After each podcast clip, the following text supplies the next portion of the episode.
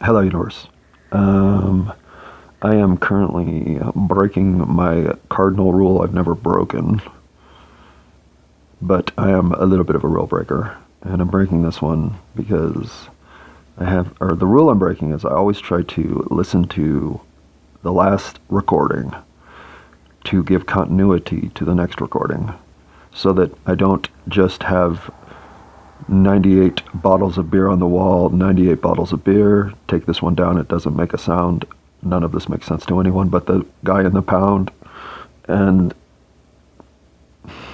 I am circuitous by nature. I am discombobulated in my mind, and I am completely capable of starting a thought, getting halfway to it, and then forgetting I was even talking about that.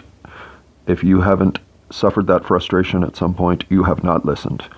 Um, and except maybe these 60 seconds right here, I don't know that I didn't do that, but I hope I didn't. So I don't, uh, I don't consider the fact that I'm even recording for the third time today. Is it three now, Phoebe, or two? Um, what I should be doing is looking for a job, and I know it. And I, I mean, I know it. I'm a little stressing because I'm not doing it because I don't have any money. So soon it will be, well, what are we going to eat tonight? Grass or leaves? And uh, there's not a whole lot of grass growing in the yard, so I'll probably be stealing that grass. But, um, yeah, so yeah, I got to go find a job. I mean, what the? It's not like they're going to give me 50 bucks the day I apply and say, thanks for applying. Here's $50. Go get some food. Um, I get that. So even hitting the record button here is indulgent beyond the pale if my mother were looking at me, and my father at this point probably, even my sister, justifiably knowing what kind of shenanigans I'm capable of, would say, please, please go look for a job while you still at least have a resource to buy milk. Okay, I hear you. So I go. I will, I will, because it's a 78 or 9 or whatever degree day, I haven't had to shut the door yet. It is gorgeous. I will go walk somewhere and apply. But uh, for the most part, wherever I go apply, I'm going to get hired. If I apply at the stupid places that I tend to work, like, and I don't mean to call you stupid Home Depot, I actually really liked working there. Yes, I liked my job at Home Depot. That's if I had to list my jobs in the order I liked them. Baskin Robbins in high school. Oh no, paper route for sure. Baskin Robbins in high school. Home Depot and that's not a very impressive resume, but it does get me hired at Walmart. And uh, uh, but if I go work at Walmart, you know what I'm gonna do? I'm gonna walk out of there one night and say you guys fucking suck, because it does. Working at Walmart sucks, and I'm just uh, I'm just a little too big a fan of myself to put up with it. So then, where do I go? Swallow myself up and say, I know it sucks, but I have to eat. Well, I hope you can at least appreciate that that's a world that's hard to walk out of or walk into. Walk out of my house and into. In my house, I feel like I don't have to think like that. I don't have to be subjective to the stupidest rules and regulations of corporate America. But once I leave, I do. And I play by your game. That's why I don't cause a stir even when I'm wronged. Because I expect to get wronged because I know karmically it's all wrong for me too. But I gotta eat. So I gotta work. And, uh, and so I also um, am running out of episodes for the my second album, as it were.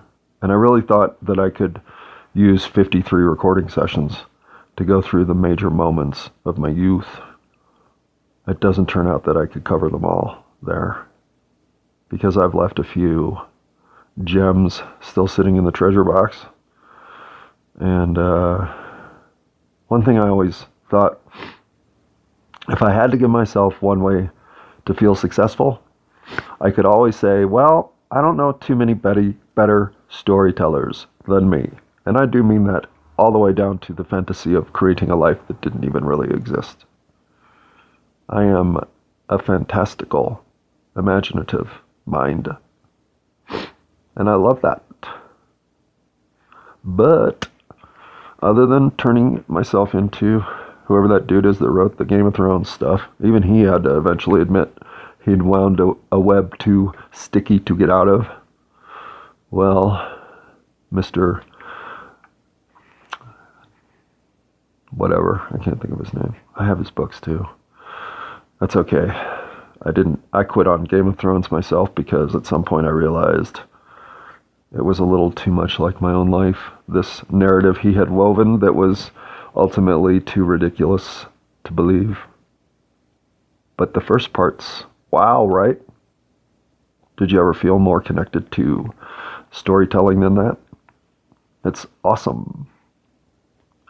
And that's what's so magical about The Wire. They managed to develop every single character in the narrative, and they did it right. Pretty awesome. Not many have achieved that. Deadwood, you had it going and then couldn't sustain it. And uh, Breaking Bad, you should have quit after season four and then managed a season five. So pff, I'm impressed. Uh, but then most of our stories, Lost, etc. Well, that's the perfect one. It seems like we always have these great starts and we always have these things going right. We always have all this stuff that's working out. But ultimately, it's just wrong. And when you list Paperboy as the best job you ever had, well, there must be a whole lot of other stuff that's keeping internet marketing consultant off the list. Don't sneer at me, Phoebe. That's not fair. I hated that job. But I hated it because what did it mean I was doing? Well, I was taking people who couldn't somehow express an idea in a way that it was being received in the the scale and amplitude of reception they had hoped. So they wanted to know if I had tricks and and way and and switches to flip that would let more people say, "I like what this guy's doing. I need more of it." No, I don't have trips and tricks for that. You know why? Because your product sucks. So if I put it in front of 50 more people, five people might actually buy it. Yep. When your product sucks, work on the product. Well, that's kind of my. Uh, that would not be the worst gravestone epitaph for me. If your product sucks, work on your product. Not on getting people to change their minds that this is actually a product they like. We don't deserve that. And I didn't deserve to try to show those who, in my past, I expected needed nothing but the perfect version of me, that that wasn't available.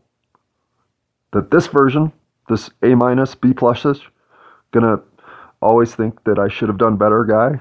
Well, if he could get some confidence, he might be worth hanging out with. But if he goes the other way and starts trying to impress you in ways that he knows he's not capable of, you're gonna ultimately, just like him, feel a little worse about the whole thing. So rather than shine you on, I'd rather give you all the lumps, the bumps, the embarrassments. I got nothing to hide. I mean, I'm I'm happy I'm just not losing my shit right now. And I bet that statement well, the happy part I don't know that y'all can say. Because I don't see a whole lot of people I bounce into out there right now that I think, hey, you're at least happy. I can think of two. And hello, chicken in a jar lady. Uh, you are so far the best incidental encounter of my year. But I had like 30 of those, and we're only in March. Because the more I get out in the universe and the more I allow myself not to care if I have uh, a moment that doesn't go perfectly, the more I'm meeting people I like.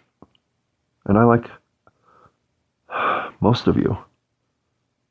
The ones of you I don't like, uh, it's probably my fault. But I'm working on it because I love you all. And uh, and I think I always have. I think that's one of the reasons I was always a cheater. Well, that and I was broken, but I do love you all. Uh, and I even love myself these days.